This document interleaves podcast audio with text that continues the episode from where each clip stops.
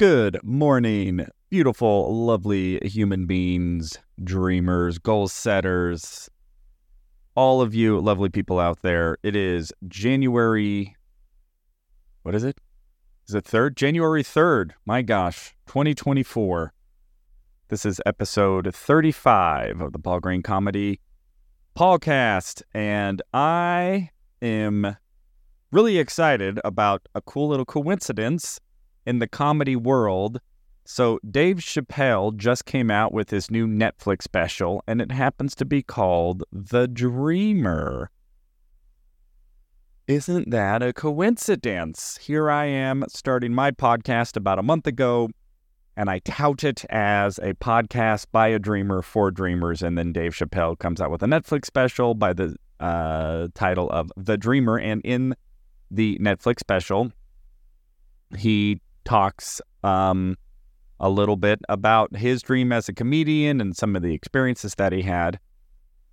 And he tells this one cool story. Uh, how much of this do I want to spoil it? Because if you haven't seen it, I want you to go watch it. I'll reveal one part of it because it doesn't uh, reveal any jokes. Uh, but he talks about this story when he was a young comedian where he had a big opportunity and some things went wrong. And so he uh, got into a bit of a contentious uh, situation with uh, these individuals. I'm being so vague because, again, I want you to hear the actual story from Dave Chappelle. Go watch uh, The Dreamer. Um, but Dave Chappelle says something um, that to me was really powerful. And I'm probably not going to be able to quote it exactly, but he said something like, Who ha- "Whoever has the biggest dream wins." Did I word that correctly? Um, and it's in the context of he's having this sort of heated argument with these individuals who, in this context, sort of had some power and influence over him and yet he was so passionate about his dream that he came out on top in that interaction. And oh, you know, that that, that gave me the chills. Um and it really just got me to thinking that if your dream isn't big enough and you're not committed enough to it, then somebody else who has a big dream who is more committed to it is going to end up absorbing you into their dream.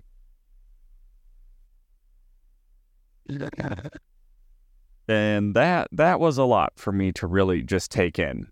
Um, you know, if your dream isn't big enough, then you're going to end up working probably for a company who was the dream of the founder of that company, who is now hiring you to be a part of their dream of them being successful.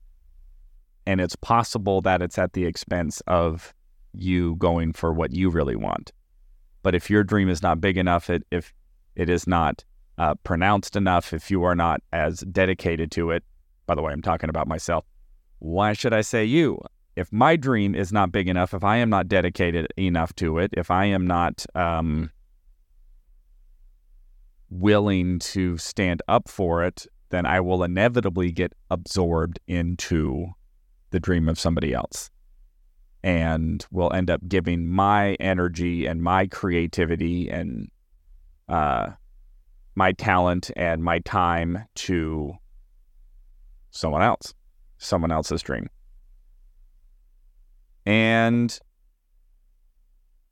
you know, that's maybe not always all bad if it so happens to be that whoever has that bigger dream, you are in alignment with it and you feel like, oh, actually, this is my purpose is to be a part of this other person's dream. Um, you know, and eh, I state that like it's a it, it's it's a negative thing. I'm not sure if it's negative. I just think it's something to be aware of. And perhaps there is an optimal solution or an optimal uh, balance between you being able to get your dreams while simultaneously helping others to fulfill theirs. So it's not a give take situation. It's not a zero sum game. It's more of a who can I align with whose dreams and mine are are symbiotic relationships. You know, I'm just thinking like, well, I want to get on Netflix, right? So that would be a dream of mine. And Netflix is also the dream of the founder of Netflix. by the way, I don't even know who that is. I just know it kind of came out of nowhere about 10 years ago and 10, 15 years ago and t- completely took over uh, the whole, just changed the whole video industry and t- television industries. Put Blockbuster out of business. Um, because Blockbuster's dream was not big enough. you, you know what I mean? Um, or Blockbuster got content and uh, wasn't able to to adjust fast enough. Anyway, I don't I don't want this to turn into a, a business uh, predatory uh, disruptive technology conversation. There's there's plenty of podcasts talking about disruptive technology and business and uh, and all of that. I'm just more focused on this dream element. And so going for what's in your heart and having your commitment and passion to that dream be the biggest dream in the room. Be the type of dreamer that attracts other people who are who who want to be a part of that journey with you. Um and find those individuals or organizations or whatever that that are in alignment. So that was sort of what I took away from Dave Chappelle's uh, from that st- story that he told. M- most of the special is you know him him telling stories and telling jokes, you know, like he, he normally does. But he does, as anybody who's a Dave Chappelle fan know, that he really drops some some wisdom in some of his uh, specials um, and does so in a very eloquent um, and engaging manner, which I really appreciated. So, so that was cool. That was cool for me to um, watch his comedy special called The Dreamer. When here I am, uh, podcasted away as I'm going for you know a, a similar dream that Dave Chappelle had um, you know, Dave Chappelle started it a lot earlier, but here I am. And, you know, I don't want to go on this too far because I feel like this is a whole other topic that I could probably spend a whole podcast on. But um, as much as I look at Dave Chappelle and go, well, he's sort of living the dream that is ultimately mine, which is to be a comedian of that level of success who can, uh, you know, do Netflix specials and can sell out audiences, um, and tour and and get the and get those types of opportunities. I also am aware that his journey actually is not mine, and that my journey is mine, my own, and it can be very discouraging because I think, man, you know, Dave's just Dave started doing comedy in his teen years. I don't remember how early. I don't remember a specific story, but you, like it might have even been early teens if I'm thinking of the same story. I've heard so many uh, origin stories of comics that that I might be mixing what year it was if he was actually 16 or 17 or um but you know started very very young and moved to New York and then hustled the New York scene and then started to get, you know, opportunities, you know, was able to get on Dave Letterman um, very young. And then I, I think he got um, uh, Robin Hood Men in Tights. So, you know, Mel Brooks knows about him at, at a pretty young age. He got a Comedy Central special, pretty young age. And then he got, you know, the,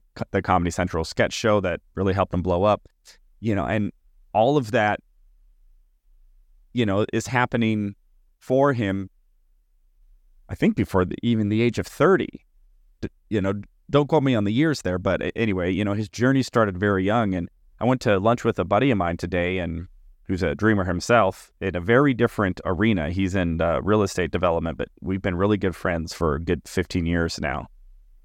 And it's really interesting to see how our lives have panned out or are panning out and how on the surface it seems like he and I wouldn't have anything in common. I mean, he's a family man, he's got kids, he's made millions of dollars as a real estate developer and drives a $140,000 car. And yet he and I uh, had lunch today at Fazoli's and chatted it up like, you know, just just talking about our journeys and our dreams and what we're going for. And and we talked a little bit about the that idea of struggling to find your lane. And that was the case with me. I i struggled to find my lane and it didn't and even when I did find my lane, I didn't have the confidence or the wisdom to know, like, oh, this is my lane. Um, and all of the head, I had so much head trash. I had so much competing uh, uh, influences in my life. I I was living other people's dreams.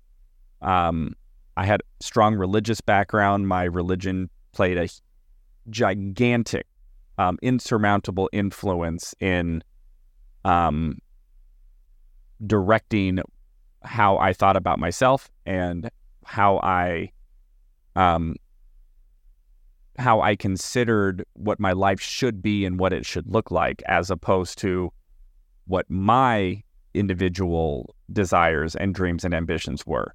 And I didn't I didn't really start performing comedy at all until I was 28. And even then it wasn't stand up. I always wanted to be a comedic performer though. But I it pretty much took somebody else giving me permission. So I got invited to take an improv class um, when I was 28. And I take this improv class and it was revelatory for me. And it was everything that I was gifted at, what I have been called to my entire life, but I, I just never had the gumption or the resources or the right encouragement or or the courage or whatever it is to just say like no this is what I want to do and I'm going to go for it. I never had that my entire life. I was so worried about trying to satisfy everybody else's dreams. What everybody else was telling me I was supposed to be, what my religion was telling me I was supposed to be, what my government, what my culture, what my school, my family, you know, like whatever it is, um, or whatever it was that kept me from believing in myself or believing that what I was being called to not only might actually be possible for me, but that it was actually okay for me to even believe it in myself. That, like, even having this sort of uh, out there, uh, I want to be a comedian, actor. I want to go to Hollywood. I mean, it all it all sounds so trite. I want fame and fortune. It all sounds so trite. But why does this sound trite? Probably because somebody else has tried to convince me that it's trite. but it's not trite to me because it's what's in my heart. And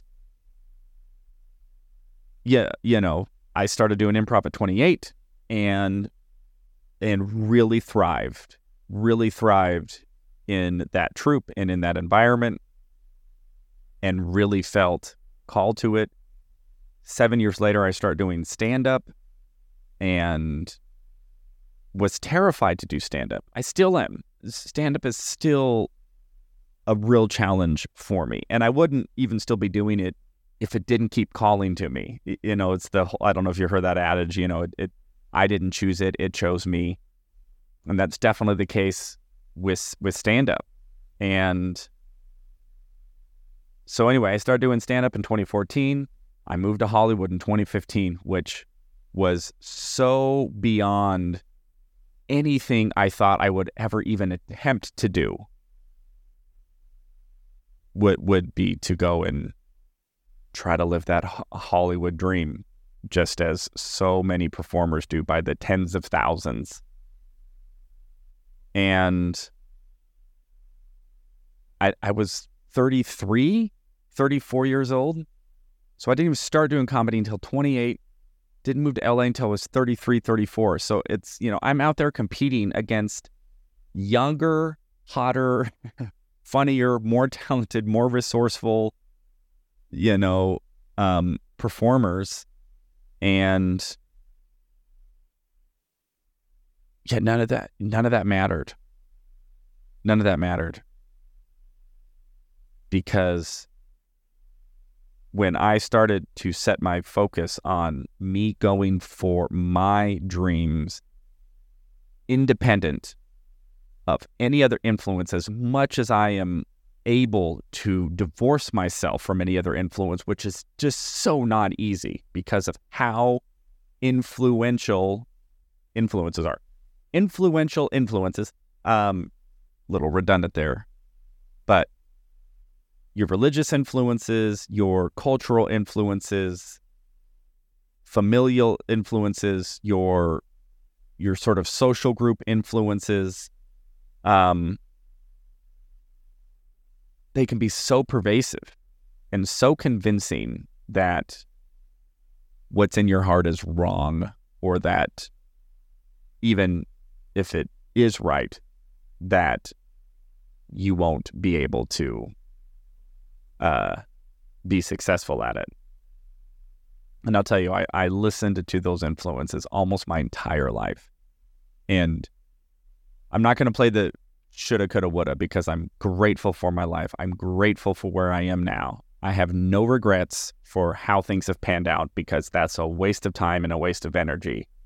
But I'm where I am now and more and more as much as I can learning to believe in myself, believe in my dreams, believe in my journey, my path. And it sounds so narcissistic, but it's it's not it's not from a place of ego and it's from a place of this is who I am and I'm finally getting okay with that.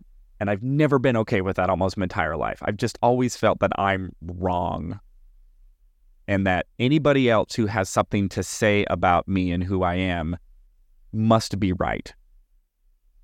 And I I just lived with that self doubt, and so the more and more that I have done my own sort of therapy and inner work and healing and journaling and uh, you know and just all of the work that goes into self reflection and self actualization and all of that. I'm just going, okay, well, this is where I'm at. I'm not Dave Chappelle. I didn't start this journey, at least not in this context when I was in my teenage years. I didn't blow up in my 20s. I didn't get booked on SNL or I didn't get booked on uh, in Living Color or I didn't get a Comedy Central special or I didn't get on the Tonight Show or David Letterman or Conan O'Brien. You know, those things haven't happened for me yet, and they didn't happen when I was young. But so what? It would be very easy for me to go, well, it's too late. Uh, didn't it didn't happen and because it didn't happen then, then it's never going to happen, whatever it is. But that's not what I feel in my heart. And the best I can do now is be the biggest dreamer in the room and believe in myself and in that dream strong enough that my dream is the one that is the most powerful like Dave Chappelle had in that experience, which is such a great story. Highly recommend you go and listen to it. So, everybody out there, I believe in you. I want you to get out there and have those experiences of going for what you really truly want in your life, what's really in your heart, doing your best to understand what influences are either keeping you from going for it or maybe doesn't actually or the influence that don't actually believe that you can or that you should or that you have what it takes. And again my my passion my belief and why i'm really what's underneath why I'm doing these podcasts is I want to at least put one positive voice out there of belief and hope that maybe that voice will cut through some of the noise and the negativity and the criticism and the haters and all of that and maybe um, will just help another person or two or as many as I can uh, go live a life of their dreams and find the fulfillment and the joy and all of the ups and downs and the good times and the bad times that that go with that. But at least it will not be a life of of casual uh mediocre numbness which I think is so easy to fall into. I know I definitely have. So, my beautiful, lovely human beings out there, I love you all so much. I hope things are going well, that your new year is off to a great start. I am really excited for this year. I will be uh, hitting the road tonight. I got a good comedian. Um, we're going to do a little road trip. We have two casino gigs that I'm really looking forward to. I might try to get them on the podcast might be my first guest. Oh. So we'll see how that goes. But until then, I will definitely talk to you tomorrow. I will be traveling, so you will get some more hotel uh, backdrops in the upcoming podcasts. And I look forward to that. Love you all so much. Hope you have a wonderful, what is it, Wednesday? Wednesday morning, January 3rd, 2024, episode 35 of the Paul Green Comedy Podcast. Love you all so much. I'll talk to you tomorrow.